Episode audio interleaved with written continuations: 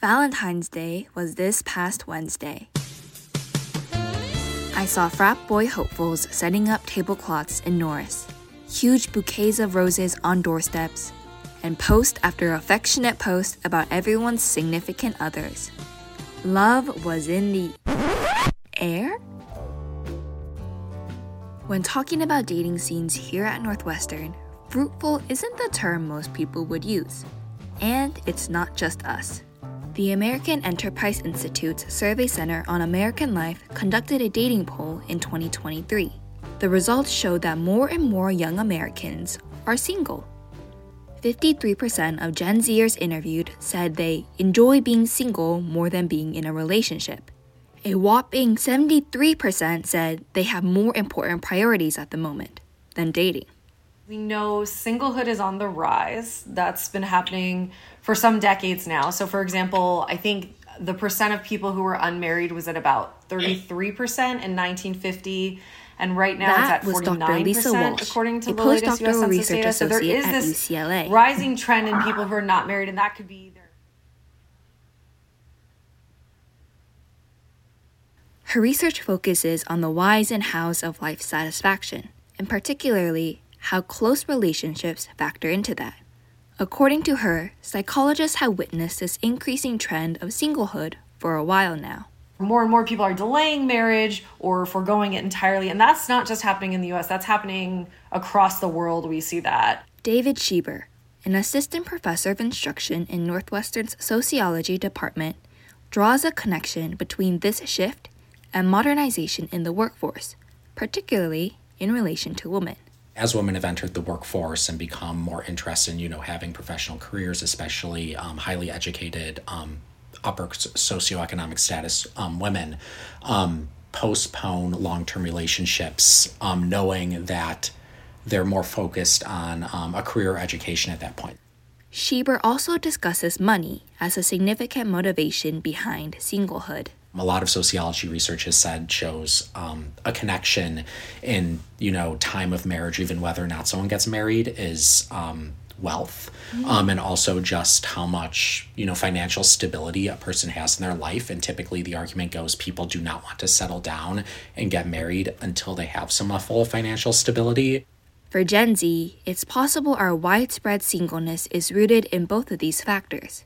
Maybe the more we see of the current job market and our career prospects, the more we realize how uncertain our financial futures are. And so erupts this mindset that our professional lives come before our romantic ones.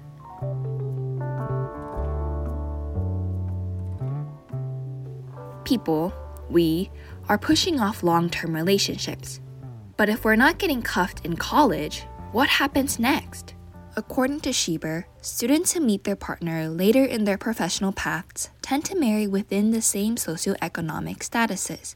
Med school student meets med school student and they become a doctor doctor couple. An associate attorney meets another lawyer and they become two legal partners partnered together. However, these sorts of late pairings can be drivers of wealth inequality.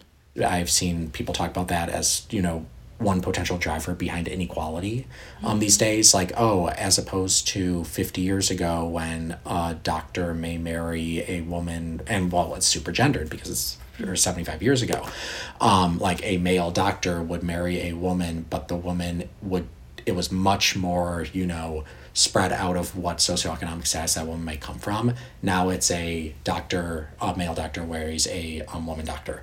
Um, and it concentrates like two, you know, two hundred thousand dollar incomes into one household, and ends up being one of the like drivers of inequality. On a more individual level, singlehood doesn't really affect people's mental or emotional health, despite what people typically say.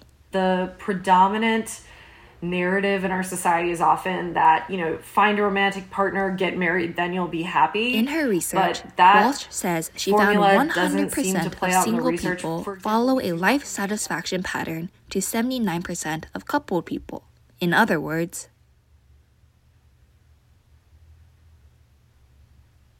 there are very happy single people, very happy um, coupled people, very unhappy single people, very unhappy coupled people. There's a, a variety of, of ways to be happy or not happy, and that doesn't necessarily fall on relationship status.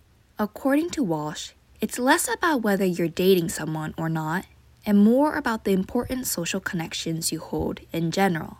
These relationships can manifest through a romantic partner, but also through close friends and family members.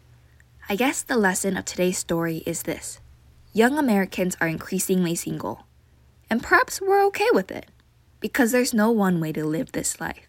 And also, my biggest worry right now isn't getting a boyfriend, it's getting an internship for the summer.